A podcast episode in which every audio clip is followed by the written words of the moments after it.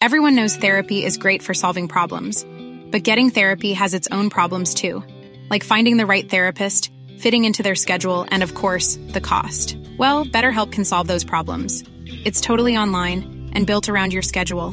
It's surprisingly affordable too. Connect with a credentialed therapist by phone, video, or online chat, all from the comfort of your home.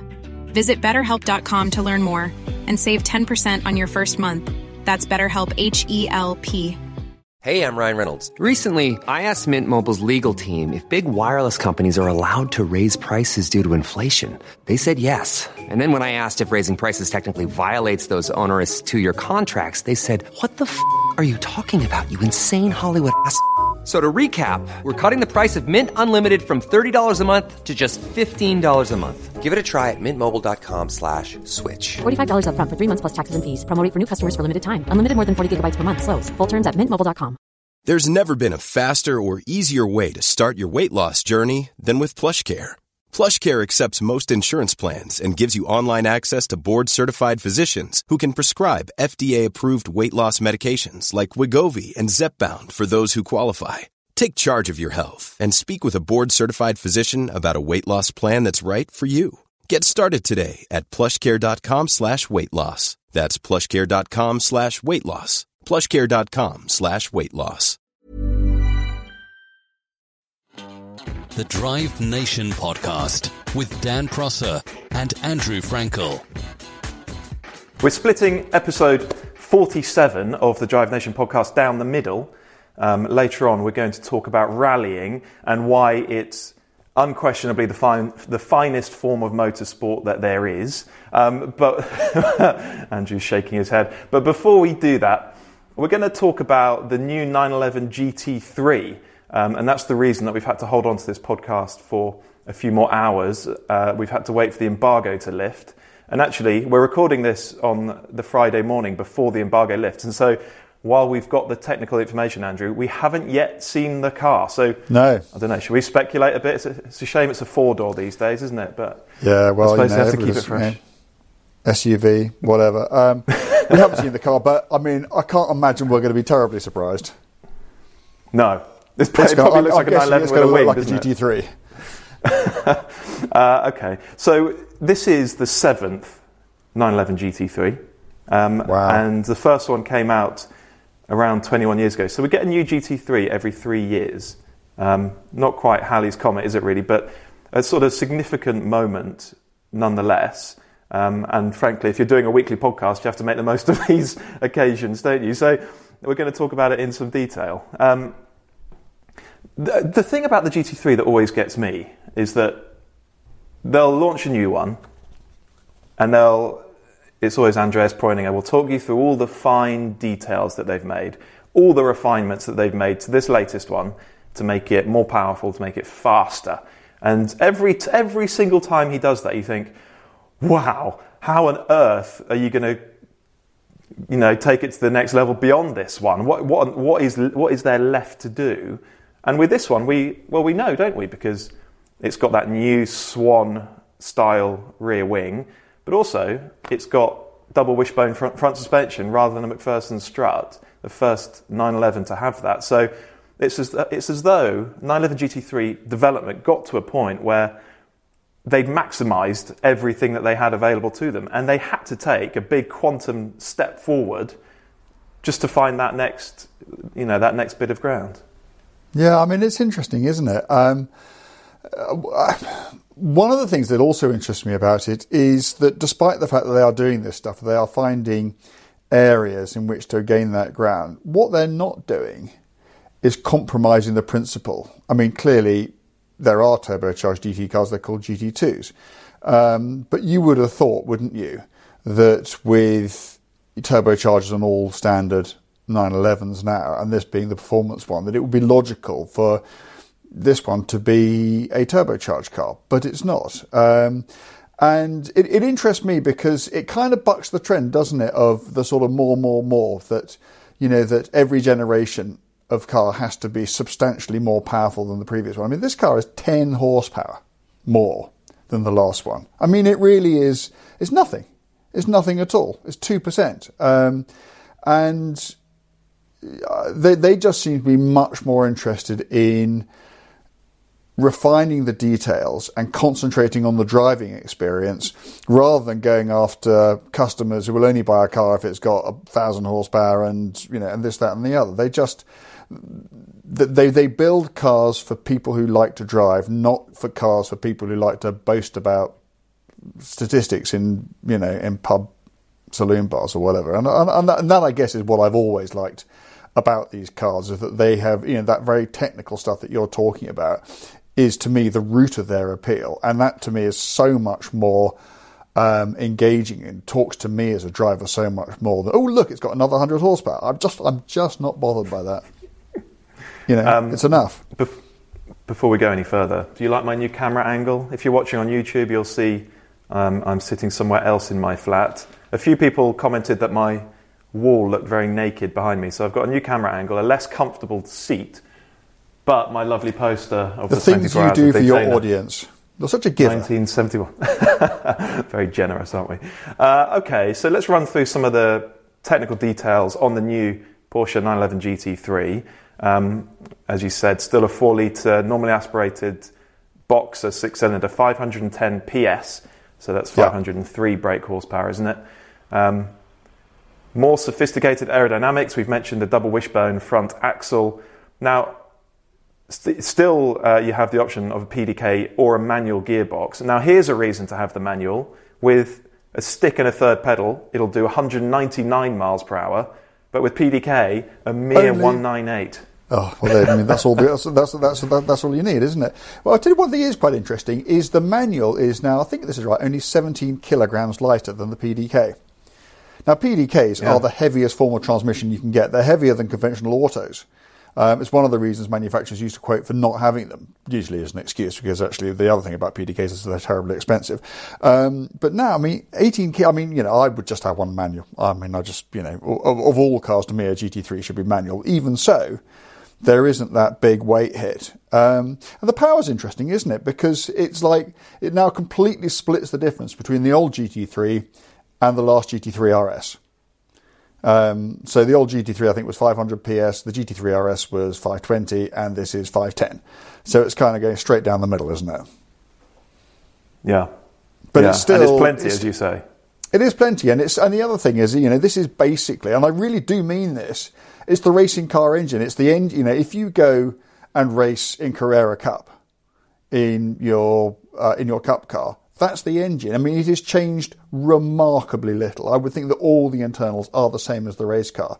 And it is such, wow, it is such an engine. It is so, the way that it delivers what it does, kind of hardwired straight into your soul. Um, you know, it's grounds for having the car all by itself, isn't it? Yeah. I mean, that's often been the way with GT3 engines, isn't it? But this, yeah, these latest ones, the post Mezger ones, they're, they're still spectacular things. Really, the heart of the car. And as you say, reason enough to, to long to own one of those cars. They're, they just make the whole driving experience. And you, you step out of one. I, this is what I always think when I get out of a, any car, really, that's got a soaring, normally aspirated engine like that. I just think, I don't ever want to drive a turbo car again. Yeah, you know? I know. I, just, I know exactly I, what you mean. You don't miss that torque hit, do you? You, you just the way it lives on revs, the way feeling it pull through a ratio, a really yeah. high revving engine. It's just yeah, it's intoxicating. Yeah, um, and it's you know, and it's more than fast enough. More than yeah, absolutely. Yeah. Uh, so by, okay, by so my, Porsche says, go on, keep going. I was going to say, by my calculations, um, it's five kilograms heavier than the last one, which doesn't strike bad, me as being very much. Um, obviously 10 horsepower more powerful. It's got an identical 0 to 62 time, 3.4 seconds. Um, again, it just interests me. You know, you'd think that you know any other manufacturer would want to claim that it's faster than the last one, but Porsche don't seem to be in the least bit bothered by that. Um, mm. Can we talk Nurburgring lap times? it's unavoidable, isn't it? Really. Before you do, though, Porsche says it generates significantly higher levels of downforce without noticeably affecting the drag coefficient, which is interesting. Um, but go on, get on to Nurburgring well, no, no, Just on the downfall, I'm always suspicious of car manufacturers who play that card. Significantly, well, put some numbers on it. If it's significant, tell us what it is. Because significant is so subjective. Yeah. It's significant to who? To you, to me, could- to them. It, it- it could just mean measurable. It could be a few yeah, well, kilos, couldn't exactly. You know, a, a kilo is could be described as something, Mm. and so I mean, maybe it does. But you would have thought that if they had done really, really impressive numbers, why wouldn't you say what they are? Um, Good point. Good point. and I don't know. I don't know. I mean, th- things, and, and this is I kind of, you know, this is the journalist me coming out uh, and just thinking that that's that, you know, that's just something which. I don't know. I don't know. I just, I just wish, you know, if you're going to say something like that, back it up. Back it up with some facts. Because if you don't, people like me will always think you haven't got the facts to back it up. Now, I mean, I'm not in any way suggesting that this car has got, you know, um, miserable levels of downforce or anything else. I'm sure, I'm, I'm sure it's, I'm sure it's pretty good. Um, I just think it would be so much more impressive if they actually told us what it was. Um, and if you asked Porsche how much downforce does this car have, well, we will. Um, I'd be interested to see if you even get an answer out of them. Maybe you will, maybe you won't.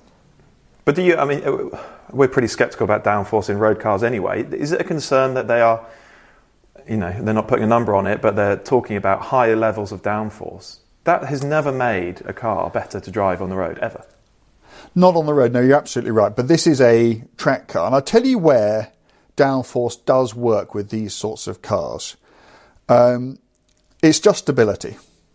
Um, you know, uh, if you drive, um, I drove a Manthey Racing GT3 RS um, at Silverstone not that long ago, um, which has got a lot of aero work on it. Uh, and it and and what the aero did on that car, I've no idea what the downforce number was. It just made it easier to drive, which meant you could have more confidence, which meant you enjoyed driving the car more.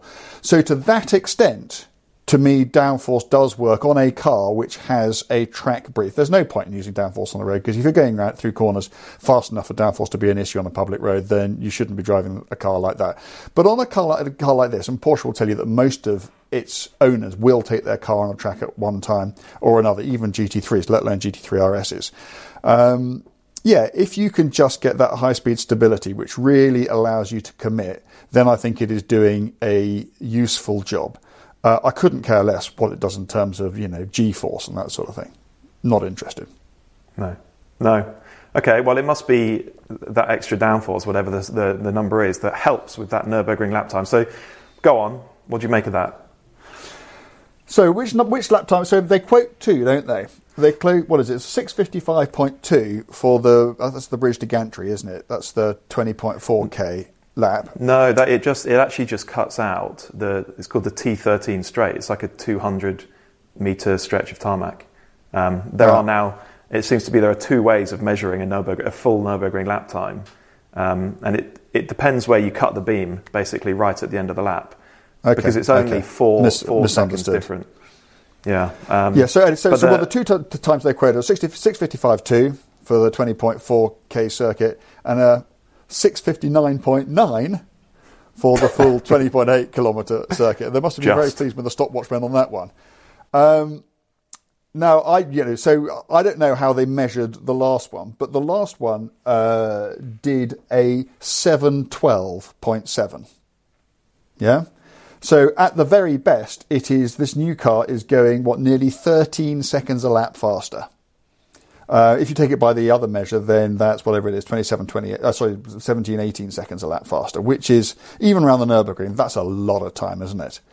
For a car which, which has hardly any more power and, what, weighs five kilograms more. So where is that time coming from? Do you think it's coming from aero? Do you think it's coming from the front suspension? Or do you perhaps think it's coming from the fact that last time the car was on Cup 2s and this time it was on Cup, to Cup 2Rs? Tricky one. we, we've we've spoken about this before, haven't we? Yes, chocolate tyres. Those, those Michelin Pilot Sport Cup 2R, they're made of chewing gum, aren't they? Yeah. an astonishing tyre to drive on. Yeah. And r- just an incredible tool for extracting lap times out of a car as well. So, I mean, we're right to highlight that, aren't we? There's Yeah, I mean, I mean for the avoidance of doubt, all three I'm sure will make a difference. But if you ask me, uh, or indeed if you ask Porsche, I'd be interested to hear the answer. But certainly if you ask me what is likely to have been the greatest contributor to that really pretty stark increase in lap time, uh, so decrease in lap time, I'm going the tyres. I'm going the tyres Hmm. all day long, aren't you? Yeah, it's got to be most of it. Yeah. Do you remember only, well, less than a decade ago, what, maybe eight years ago? I can't remember actually, when the 918 Spider and the McLaren P1 were dipping under seven minutes around Yeah. the Nürburgring. And now a 911 GT3 is a sub 7 car. Not even there. a GT3 RS. Yeah. As normally And aspirated. Okay, Yeah. a GT3, you know, saying bog standard is a pretty is a relative term when it comes to GT3s, but even so, it is, it is absolutely. I mean, sub seven used to be the thing that people always used to talk about, isn't it? It was you know, um, Ferrari didn't quote a time. In fact, McLaren didn't even for the P1, did they? All McLaren would say was that it would go sub seven. I don't think they ever said. I don't think Hmm. No. they ever put a number on it. McLaren, Ferrari didn't even go down that road. And these were the fastest, you know, this was like 2014, 2015. So, you know, not decades ago, six, seven years ago. Um, and these cars, they were busting their asses to get under seven minutes. And now here's a Street GT3 which is going, oh, do it. Astonishing, isn't it? It is, that it is P1, absolutely amazing. that P1, so it's two or three seconds quicker. I mean, the track has perhaps evolved a bit since then. We know tyre technology has come a long way, but that P1 is a probably weighs about the same, doesn't it, as a 911 Yeah, GT3, about that, which yeah. is 14, uh, 1,418 kilograms with a manual gearbox. Yeah, but Um, they'd have done, but the, the they'd P1 have done the time in a PDK, wouldn't they? So 1435. They, they well have done 1435. Yeah. So, uh, but the P1's got cl- getting on for double the power. It's about 900, 900 and something, isn't it? The P1, um, and it's got 600 kilograms of downforce, much Yes. more than the GT3. Yeah. and that equates to two or three seconds around the longest track on Earth. Yeah, It's and just- it's you know, and it's a two-seat car that was only ever conceived to go as fast as it could possibly go, whereas a 911 is a daily driver. A GT3 is a daily driver, no question at all. I know people um, who use, as do you, their nine, their GT3s as daily drivers. Um, yeah, I mean, fair play to 'em. It it is it is amazing. It is absolutely amazing. Um, So, th- priced in the UK from 123,100 pounds. it's a So lot, they- isn't it? Yeah, do you remember when they were 80 grand? That was probably 10 years ago now, wasn't it? A GT3 was 80 Yeah, I mean the last one. I looked up the last one. I think it was a, yeah, 111,802 is the number I got written down here. Ah, okay. um, so it's gone up 12 grand. Yeah, it's Hmm. got, which is what more than 10%, isn't it? Um, But but they could charge they could charge one fifty for those, couldn't they? They could. And the other thing is that, you know, you were talking about when you get out of those GT3s and how you make it fit. I mean, when I get out of those GT3s, what I think to myself is I think is that, you know, it sits at a level and then above that level there are what we call conventional supercars from very limited volume manufacturers um, with a lot more power and you know mid-engine two-seaters and whatever. And you get out of a GT3 and you think, well, actually, what is the what are those other cars actually buying you? Are they really that much faster? Are they any more fun to drive? Um, and clearly, they're much more expensive. Clearly, you can use them in fewer numbers of ways. Um, and I get out of those GT3s, and I just think that for, for me, for what I want a car to do, they are just they're just there. And you know, obviously, we must reserve judgment about this car, and it's possible they've made a complete horlicks of it, and we get out of it and thinking, what do they think they're playing? I, I kind of doubt that's going to happen. Um, I expect it's going to be amazing, but um, yeah, I mean, I, I, I just think you know that is the way that people should be thinking um, because I think the power level is about right, um, and they should be just be thinking about getting weight out of the car and just making these things better to drive.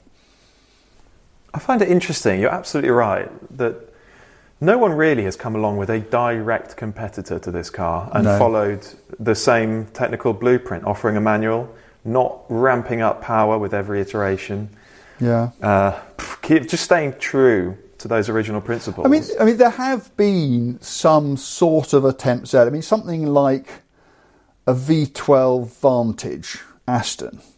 That's kind of going down that, that, that, that sort of route. And I guess Mercedes would be jumping up and down and go, uh, hang on, what about us? What about the GTR AMG and, and, and that sort of thing? But they're just not quite there, are they? I mean, I like don't, don't get me. I mean, I, the V12 Vantage S is, is is just a wonderful car, and it and it connects with me emotionally. But you know, give me a lap uh, and a racetrack, I'd just get in the GT3 um, because you know it would just be it would just be better, wouldn't it? Um, and, the, and, and the same is true of the, the GT. I mean, the GT3 is, is just a better, lighter, more engaging, more capable car. Um, and so, you know, I think the reason they have, as you say, been so few people to have a go at it, um, is because it's it's just it's, it must just be so hard. Mm. You know, how do you do it? Maybe yeah, you're really setting maybe, yourself up for a full. Yeah, maybe one, like may, maybe one day um, Ferrari will do a Dino, um, or McLaren will bring something in below the price point of the new Artura, which I really shouldn't say with an Italian accent, should I? Um, but I'm not holding my breath because I don't think that they think that's where their business is, um, and I kind of understand that. So I think for now, um, Porsche got the field to itself. So what are you hoping for from this new GT3? Just more of the same, or do you want it to do something that earlier ones haven't done before? I just want it to be better at the stuff those cars have always been good at. Uh, I, I, I, can't really see how the powertrain can get any better. Um, I love the usability of those cars. Uh, that's why I'm sure, I don't know this, but I'm sure there will be a touring version coming along. Um, I can't see why they wouldn't. Um, those cars are so revered now. Their residuals are so good. Um, and to me, of all those cars, um, be they GT3s, GT3 RSs, GT2 RSs, whatever, it's, all, it's, it's that touring which to me is the sweet spot because it seems to me you don't lose very much, but the the visual subtlety of it and just that slight extra veneer of civility in it, it doesn't affect my enjoyment of the car when I'm driving it like an idiot. But just to be able to go about your business so discreetly in what to the outside world looks to like to anybody um, like just another 911. I mean, if I had one, I'd have it in a dark color. I'd take all the badges off it, um, and I would just love it and keep it forever. So I just hope that you know, I, I, am confident that the car will be as good, if not better, to drive than any previous GT3. Um, and so I would just like it to be even easier to live with too. So you know, the, the head and the heart are even more catered for. Um, but you know, I'm not complaining about the last one. Um, it's it's it was, it's a wonderful thing. But yeah, th- th- that's what I would do. What, what, what about you? Well, I've just been wondering about what what they might do with it to try and move the game along and I think it would be a mistake, wouldn't it, to make the car tougher, harder riding in order in that pursuit of more performance. It would be a mistake if it was less usable, if it was more raw, more more of a pain in the neck in normal driving than but, the. But the that's what a. GT3 RS is for, isn't it?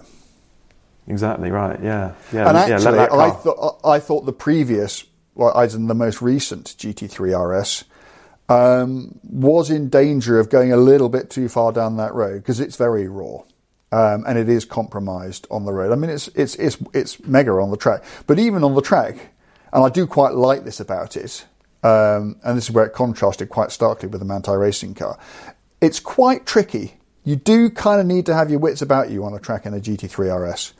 Um, it, it, it is set up to be a little bit spiky. I mean, it's not vicious or anything else. Um, but you need to be on your toes. You can't just take it for granted that it's always going to come back and that you can be a bit sort of slack with it or whatever. You, you just need to be on it a bit. Um, and I don't mind that on the track, but on the road, and the GT3 RS is still a road car, I just found it was just a bit too I think they didn't they double the spring rate on that car over the previous one, or it was up fifty percent or something.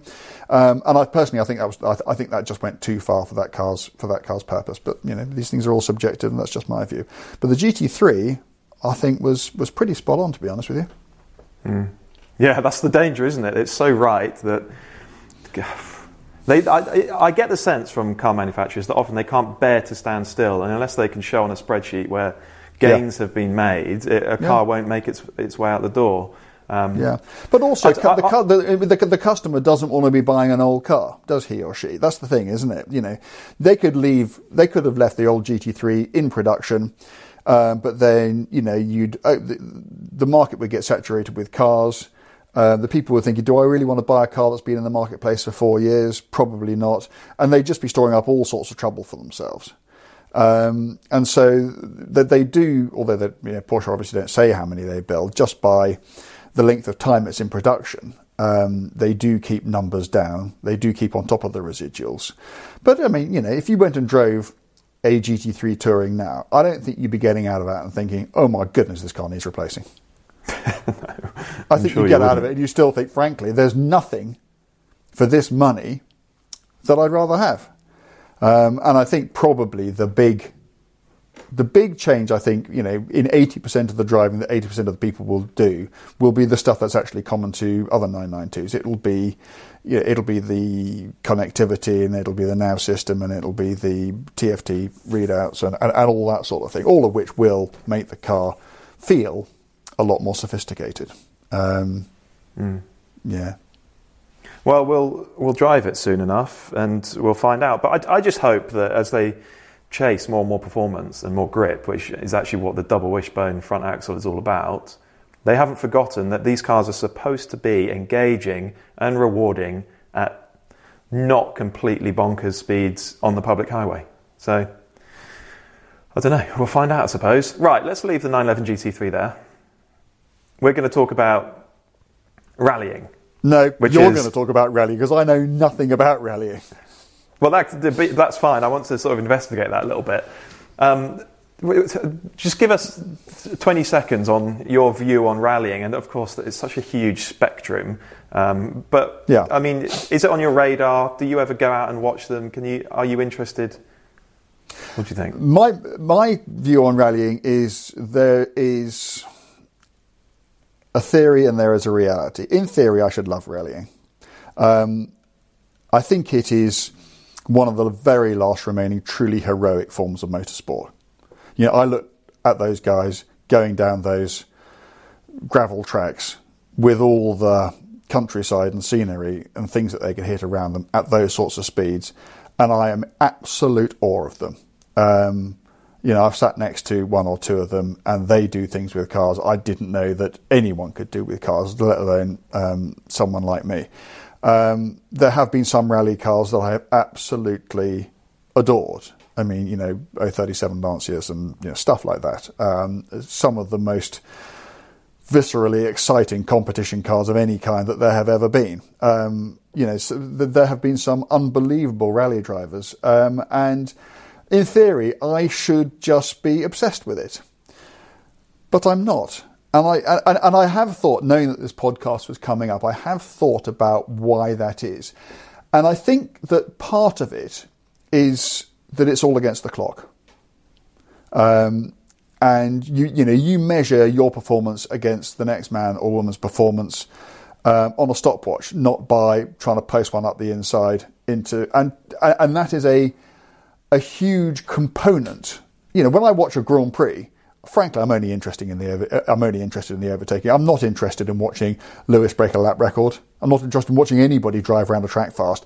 I'm interested in, in, in man against man, a machine against machine. You know, millimeters apart, 200 miles an hour, all fighting for the same piece of tarmac. That's what floats my boat in Formula One and all other forms of track-based motorsport. Um, and it is the one thing you don't get in rallying. Um, so, and, and, and it's not that I thought to myself, well, I don't like rallying because of that. It's because I have sat down and thought, well, why don't, why aren't I a huge rally fan? And looking through it, I can only really identify that as a reason. Um, but I, I, I, I, don't know. I mean, maybe it was one of those things. It's one of those things that what I should do is I should just make a concerted effort over the course of a season to really, really get it, watch every rally, and actually go out and watch some local stuff. Um, maybe even do a rally. Um, wow, I would yeah. quite like to do that. um, That's a good idea. And then maybe I would, maybe I would suddenly. It's, it's not that I don't get it. I do get it. I get rallying completely. Um, it just somehow feels not for me. Whereas for you, it is far more exciting and interesting and fun and wonderful than Formula One or perhaps any other kind of circuit racing, isn't it? Well, I, I don't know actually. I, I do love it. Um, I'm not sure I'd necessarily take it over any other form of motorsport. I think in in in preparing for this, you suggested I'd far rather watch a rally than uh, be in Monaco for the Grand Prix. And I, I, actually, that's not quite right. I'd, I'd, like to be able to do both. Um, Yeah, but, The- but the yes, tr- okay. So, so, but, but so the way I put it to you was Monaco or Monte Carlo, and you can only do one. Well, I, I can't really. I've never watched the Grand Prix, so I'd do that. But uh, I don't know. Uh, Honestly, honestly, I, I can't really split them. Um, I, I love them both because you're right. It's it's the wheel to wheel racing that makes F1 and other forms of circuit racing so exciting. Um, the trouble with rallying, and there are a few issues. One, it's difficult to follow. You know, I I don't even know where I can watch rounds of the World Championship on TV. Yeah, It's and it's always somewhere different y- year to year. It seems so. It's difficult to get into a rhythm of watching everyone. Whereas a Grand Prix, I know when it's on. I know I can watch it. It takes two hours out of my weekend, and then Yeah. it's done. Yeah. Um, and so I have my frustrations with rallying, and it's even more so when you try and watch one of the buggers because, do you know, in the past I've been so irritated with rally organisers for allowing their events to be so difficult to spectate on. You, for the most part, you really have to get stuck in there with an OS map and trace these tiny little uh, footpaths from one point to another and work out how you're going where you're going to park, how long it's going to take to walk from here to here. And I understand that's the nature of the beast because rallies are rallies, but I just I just think it needs to be modernised so that it's far easier just to turn up somewhere, follow your phone, go here, stand, and then you're on a rally stage watching rallying. Yeah. I, th- I I think mean, they, I think they it's have done a bit of that, haven't they? With sort of you know special stages around stately homes and and that sort of A thing. little but bit, all, but it's that all not the sort of feels a bit artificial. I can remember Hmm. coming to watch you when you were sharing with our friend Chris Harris. in Yeah, you didn't have to go It far. It was a E E30 325i. Yeah. Um, and you were navigating it. Chris was driving it, um, and this was in the Wyedean Rally, Yeah. which sadly isn't happening at the moment. Um, but it's it's it's a it's a rally that's local to where I live in the Wye Valley, um, and I did exactly what you suggested. I just went off blundering through the woods, and eventually I found I, I, I came across a sort of scattering of people, um, and I just ended up standing there for a very long time, getting extremely cold. And then occasionally a Vauxhall Nova or something like that would come futting past.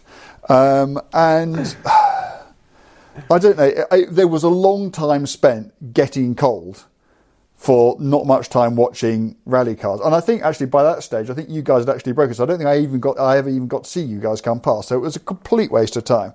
There were some interesting bits. Uh, there were some guys who came through, you know, fully lit, properly committed, and that was genuinely exciting. But I was quite scared too, not for myself because I'm not a complete idiot, but there are clearly some people who watch rallying who are complete idiots and they stand in really stupid places. Um, and I was scared for them because I, I'm just because I've I've got an imagination, um, and I'm just you know standing there thinking if that car has brake failure now, or if he hits a a tree stump um, which takes a wheel off, or just causes him to lose control, or the navigator's read out a, a wrong pace note, or he just gets a bit of brain fade because he has, he's a bit tired or he had a row with the missus last night. You know, that bloke standing on the outside of that corner has no chance whatsoever. Um, and, you know, there's a part of me which thinks, well, that's all very intrepid and that's kind of quite old school. Um, but there's more of me which just thinks it's unnecessary. Yeah, I mean, I, I understand what you're saying about when people stand in stupid places. Yeah, it does. It does ruin your enjoyment of it because you just think, well, if a car goes off there, I've witnessed something terrible, and I don't, I Yeah. don't want that to happen. Um, Yeah. But I mean, we have to distinguish between the Wyedean Rally, great event though it is, and a proper World Championship round. Um, and the thing, the thing about spectating on a rally, apart from the fact that it's it's difficult, and it really takes a lot of effort and a lot of input to get it right, um, and a lot of time. Um, you can have such varying experiences depending purely on where you stand and which section of stage you're on. Okay, I've got a good example of this. A few years ago, when I was following rallying uh, quite closely, I was doing uh, going to a lot of the World Championship rounds. I did um, Rally Finland. I've only done it once, and I was really excited because it's perhaps the most spectacular Grand. Um, they do call it the Gravel Grand Prix, but the most spectacular rally to, to watch. At least the footage that I'd seen. The stages are so fast. There's enormous jumps. I mean, it looks astonishing. I was really looking forward to this. And the first stage we turned up to was we were positioned on a tight hairpin. We are probably 100, 150 meters away from the cars. And you, you saw them for each car for 10 seconds. They'd come around the corner, slow down, round a hairpin, and then power off and disappear again. And I just thought, actually, this is no spectacle whatsoever. And I would rather not be here watching this. And then later in the day, we went elsewhere where the cars were quite literally flying past us. And it was the most astonishing thing mm. I've witnessed in, in, of any form of motorsport. Yeah. So it's, it can vary greatly. I suppose that's true with Formula One, isn't it, as well, isn't it? If you're, if you're sat by a slow corner, it's okay. But if you're, if you're sat somewhere where there's overtaking action and no, I, th- I think the it's cars much more are really so. going, I think it's much more so in rallying. I think um, it is, yeah. I, I really do. And maybe that's part of the issue. Maybe as a spectator, you know, you can, as long as you're rich enough, and goodness knows you do have to be rich these days, but you can just buy a ticket to Silverstone and go and sit in the grandstand, and and, it, and it's all just easy, isn't it? Indulging your passion for rallying isn't easy, is it? Um, no. The, what, the, probably the greatest rally fan I ever knew as a friend was the late Russell Bulgin, that extraordinary writer um, who very sadly died well, a long time ago now. But anyway, he was a complete rally nut, and you know he would go anywhere at really, really unusual times in the morning just to get um, the best vantage point. and he knew where all the great places were in all the great rally stages all over the UK, be they in you know in Wales or up in the Lake District or, or, or wherever. Um, and he would take everything with him um, all his food, all his coffee, he'd take a, a, a, somewhere to sit, and and he'd just sit down, and that would be him. He would just be happy as Larry for the rest of the day, and he'd just sit there and he'd just watch cars coming past, and and, and for him that was that was you know his his passion, and if it is, that's great, but it's such a commitment, isn't it? Uh, it, both in terms of knowledge and in time, and, and, and frankly, in terms, I was about to say personal suffering. Maybe that's somewhat overdoing it, but you know, you are going to be out in some pretty inclement weather, aren't you? Um, for very long periods of time. And you really do have to absolutely love it to want to do that. Whereas to go and watch, well, anything from a Formula One race to a little clubby. You know, if I want to go watch a little clubby, I'll go half an hour down the road and I'm at Castle Combe of a weekend. It'll cost me nothing to get in. Um, and I can just watch, you know, cars going around the circuit. It's really terribly easy to indulge my passion, you know, as a spectator. Um, and so maybe that's also part of the problem is that there is no middle ground. It's not like you know you're either going to be absolutely committed to it and love it, or it's very difficult to maintain a sort of armchair enthusiast interest for it, isn't it? Okay, let me describe um, my last visit to Wales Rally GB to you. Um, and at some point, you're going to think, actually, that sounds quite fun. Okay, so it was 2019. This is when the rally was in October, not right at the end of the year. So it was only a little bit chilly. It wasn't freezing. I think it's probably about 4 a.m. that Chris Harris pulled up outside my flat in a Panamera that he'd blagged for the weekend. Yeah, um, that's how most people go we rallying, isn't it? But most people actually, when they go to watch it, they go they, they, they go Panamera. Panameras that they blag from Porsche.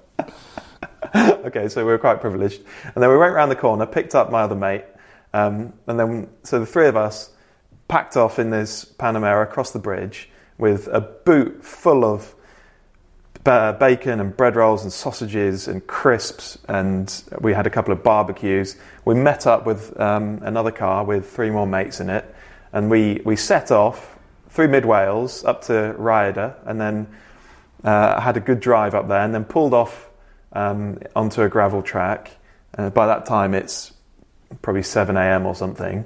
Um, and then we, we parked up about a mile from the stage um, and we got the barbecue going, had some teas and coffees and bacon rolls and sausages, and then we wandered up to the stage, watched the first lot through, and that was brilliant fun because we had a good spot. Um, then we wandered back down, had another barbecue, bit more food, lots of laughs. A little bit later on, we went back up the hill, um, to a new spot, watched the cars come through again, and then we piled off home and went to the pub.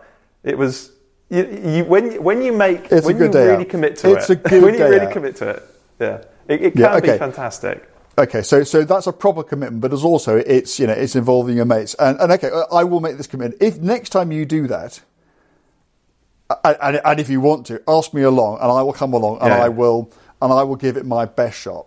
Um, it, it, it does sound like fun doing it that way with your buddies and with a barbecue. It's, but it's all about, isn't it? It's all about the prep. Clearly, it's all Yeah, you've got to be ready. having the right clothing, having the right food, having the right transport, having the right mates, knowing where to go. You, it's all about the prep. And if you mess up any one of those, um, you might not have such a great day. But I will do it. I would like because I, I am genuinely interested in why I'm not interested. Um, and and I would like that passion to be sparked. And I would like to. What I would really like to do. I thought this would happen actually to me when Colin Goodwin took me to the Isle of Man for the TT. Um, and I want to do that as a separate podcast, um, so I'm not going to talk about it a lot. But actually, that was too much for me. I came away with that with my head so completely and utterly blown, um, in ways that were bad as well as good. Um, I haven't been back. Um, but what I want with rallying is to go is, is to go up there and have that experience that you had with my buddies, with the right gear, and come away thinking, this is now on the calendar. I'm going to do this every single year for as long as it because it, it, it's just a day out which you have to have. Um, that would make me very happy. Okay, I just want to flesh this out a little bit. Why rallying is so good for? I mean, for people who've never really followed it or given it much attention, the the fundamentals of it we need to we need to discuss a little bit now because it's it's a multifaceted form. There are so many elements that make it really interesting to me, at least. Okay, there's you know, even the pace notes, the fact that you're, the drivers are operating with a co-driver and there's that whole relationship between them and that understanding and that, that sense of rhythm and timing between them. It's fundamental to the sport, right? There's the fact that you're interacting with the scenery, that it, it takes place often in very, very beautiful landscapes. And so the images and the footage that you get from these events is spellbinding to look at.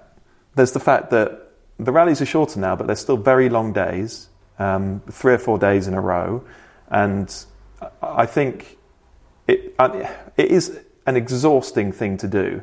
Um, so there's there's a sense of endurance about it.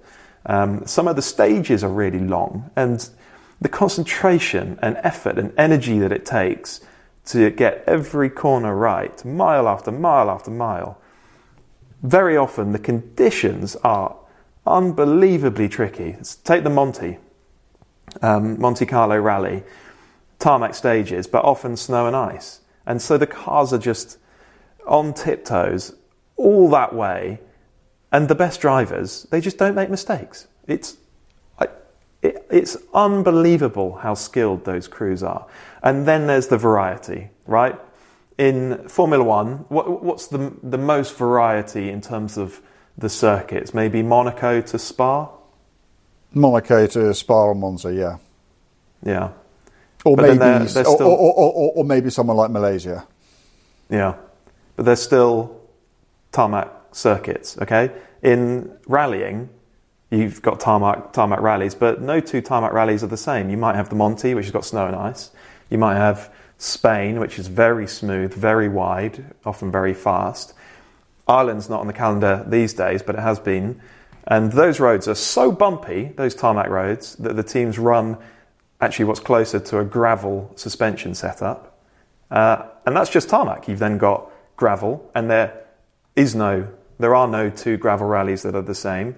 You might have mud, you might have water, like we do in Rally GB.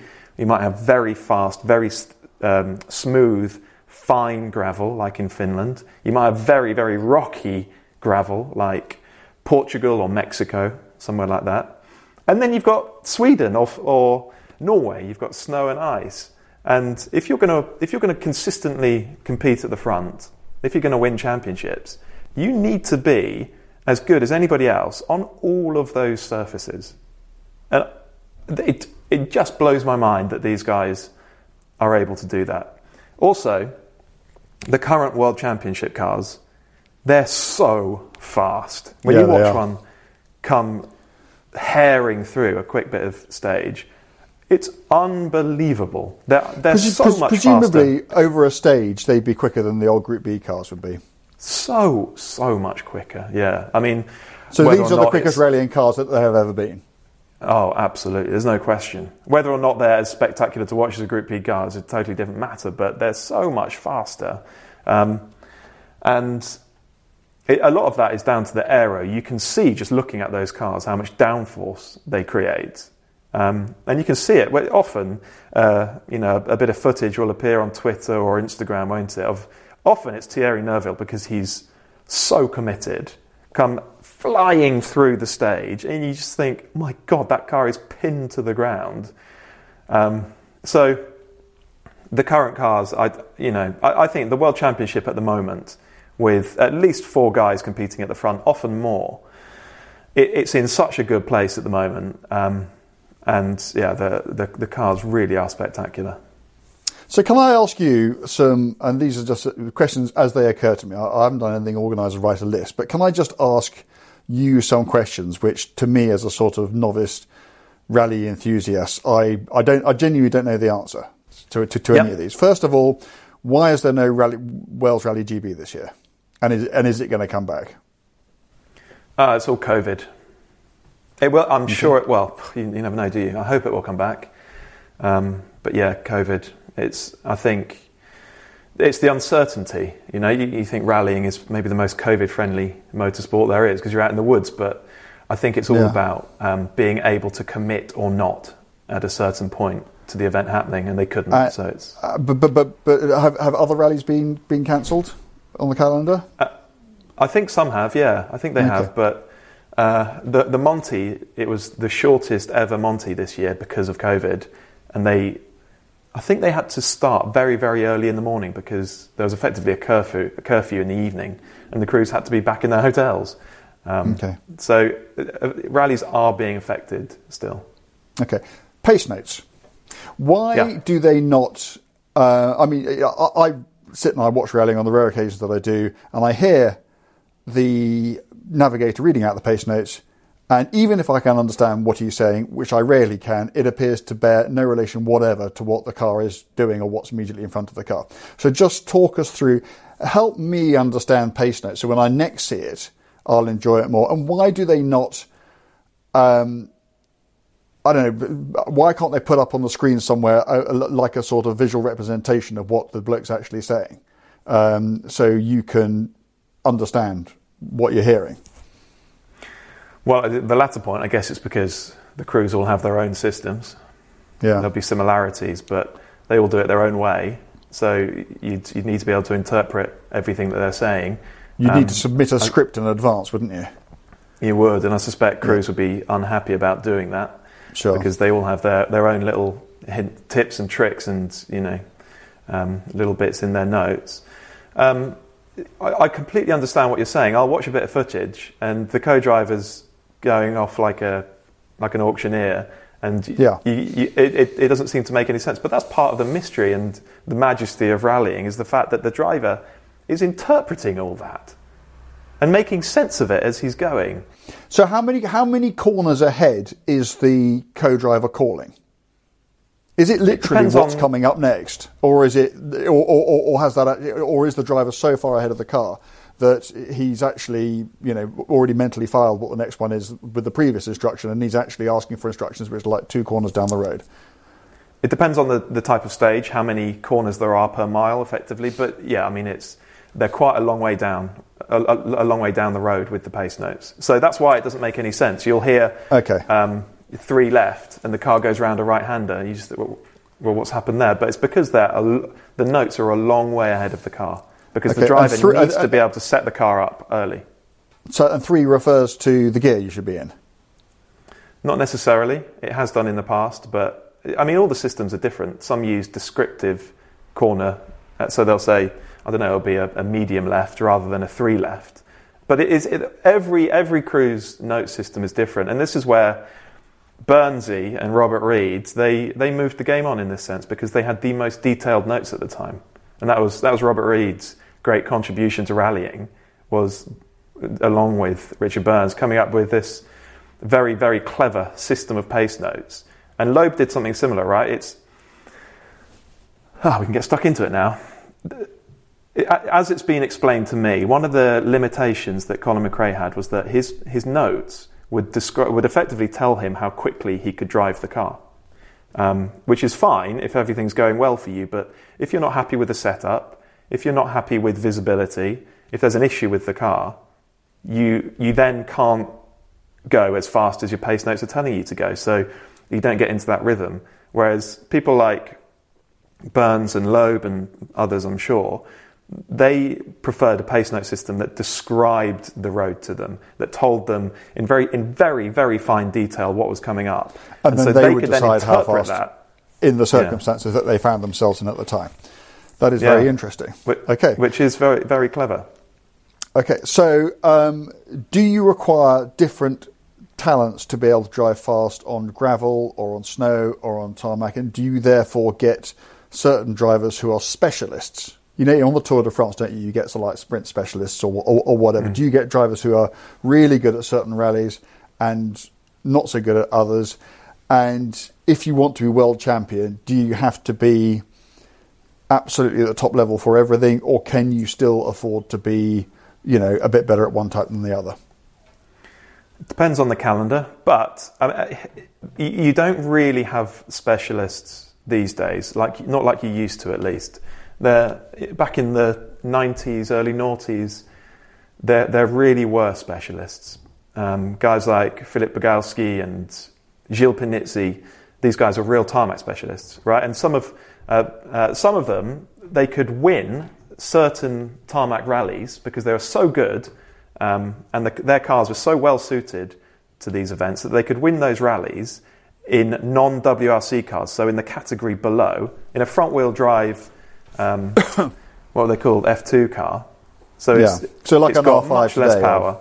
Yeah. Well, it, it, would be front wheel drive rather than four wheel oh, drive, see, which okay, an R5 yeah. is. So, but because their cars were so well suited to these events and because they were so good on tarmac, they could win.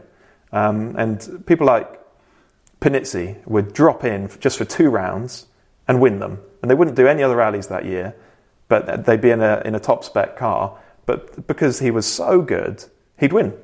Um, and then there were Finland specialists. For a long time, only Nordic drivers won Finland, and same for Sweden, same for Norway. Um, but what happened, and I think this was the Loeb effect as much as anything, is that Loeb applied his very precise driving style to rallying. He applied a circuit driving technique to rallying. And he, and he applied it very, very effectively. And what he did was he, he applied it to all surfaces. Um, so he, he, he started driving in this very neat, very precise way on gravel. Um, and what happened over time was that all the other drivers got, uh, you know, they, they found their way up to his level. So we're at a point now where all the best guys in the world can win on any surface because that level, that bar has just been raised so high that there are no, there are no more specialists. You know, there might be guys who are better suited to certain rallies, but they don't win it because actually they're no better than the best all rounders who are just operating on an astonishing level. Um, it is a pity actually because it was good fun when there were specialists because it would mix it up. Um, but now they're just they're all the top guys are so good that they're, they're as adept on snow and ice and gravel as they are tarmac. Okay, so this happens occasionally, but when it does happen, and it's all in my to my understanding, it's always resolved one way.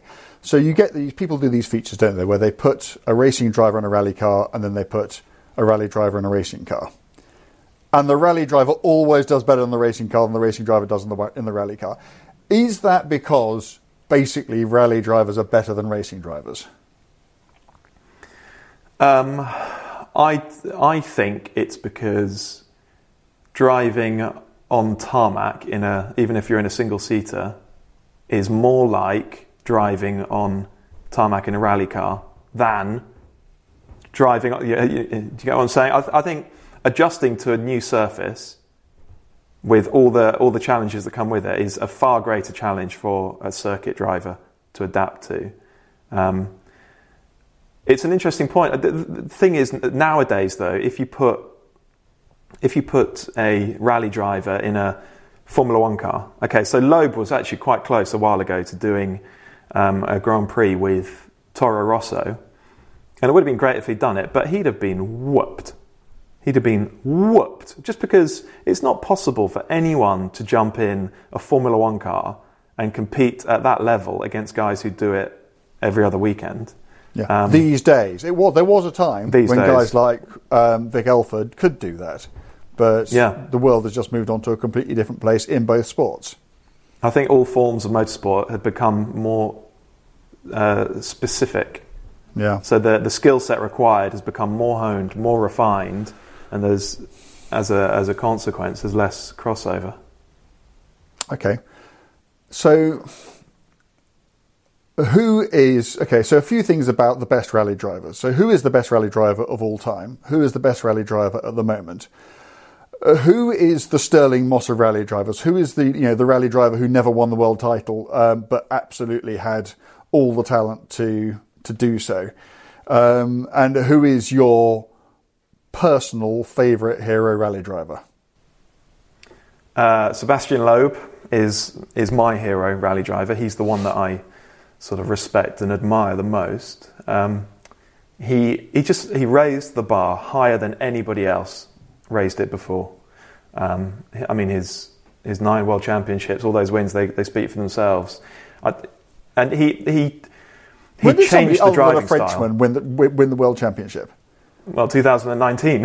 it wasn't too long ago. Ott Tänak, an oh, Estonian, yeah, okay. Okay, won in that. 19. But before then, it was Petter Solberg in 03. Um, so wow. yeah, I mean, it, it, was it was quite a while. But Loeb, he, he changed the driving style that you have to employ to, to win in rallying. He just he turned the game on its head. Um, so yeah, I mean, he is he is for me the, the best there's been. Ogier, he's Seb 2.0. Um, he he might well match Loeb's career statistics if he sticks with it for long enough. Um, who's the guy who should have won? I was reflecting on this the other day actually. Jari-Matti Latvala he is now team principal at Toyota. He's taken over from Tommy Mäkinen. When he, he won, I think he was 17 years old when he first won a round of the World Championship. Isn't that extraordinary? 17 years old. It blows my mind to think about that. And at that point, we all thought, well, here's a new wonder kid, multiple world champion. Um, over a 17 year career that followed, I think he won 20 something rallies. So, not maybe one and a half per season, something like that. So, we all thought the floodgates were going to open and this kid was going to dominate the sport. He never won a world championship. It was, and Mikko Hirvonen's the other one. He won a lot of rallies, he came second in the championships a, a few times, but there was a period where these two young Finnish guys were coming through, and everybody thought they were going to dom- dominate the sport between them. The trouble is, they arrived in the Loeb era, and Loeb redefined the driving style, and those guys didn't have it. Okay, one last question because I know we're about to time out. I want you to tell me, but you have to listen to the question first. So the question, the, the, the short question is who is a better rally driver, Colin McRae or Richard Burns?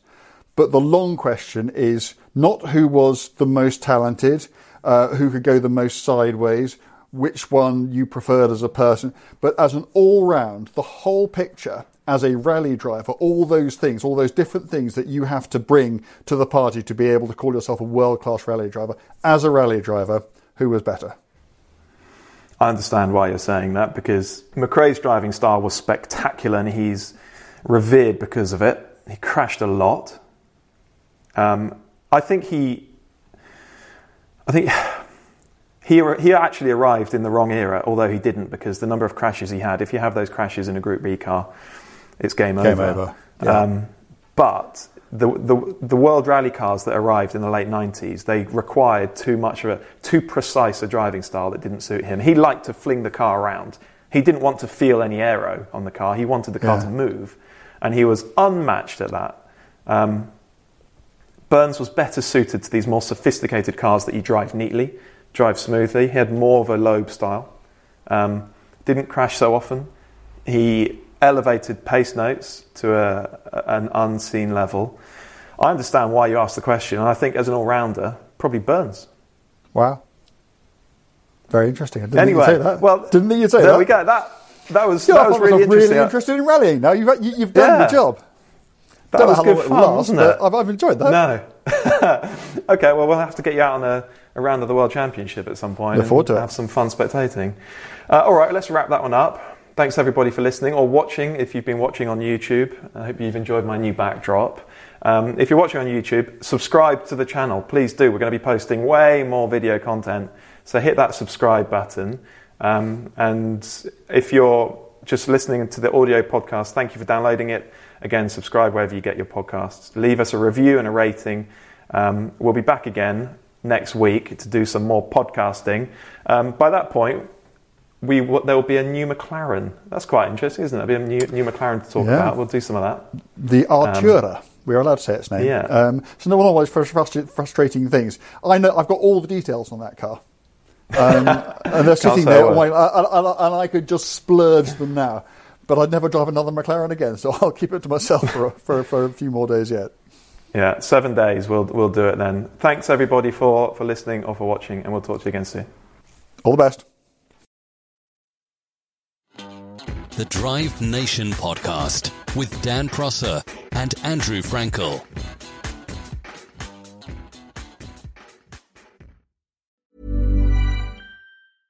Mom deserves the best, and there's no better place to shop for Mother's Day than Whole Foods Market. They're your destination for unbeatable savings, from premium gifts to show-stopping flowers and irresistible desserts. Start by saving 33% with Prime on all body care and candles. Then get a 15-stem bunch of tulips for just $9.99 each with Prime. Round out Mom's menu with festive rosé, irresistible berry chantilly cake, and more special treats. Come celebrate Mother's Day at Whole Foods Market.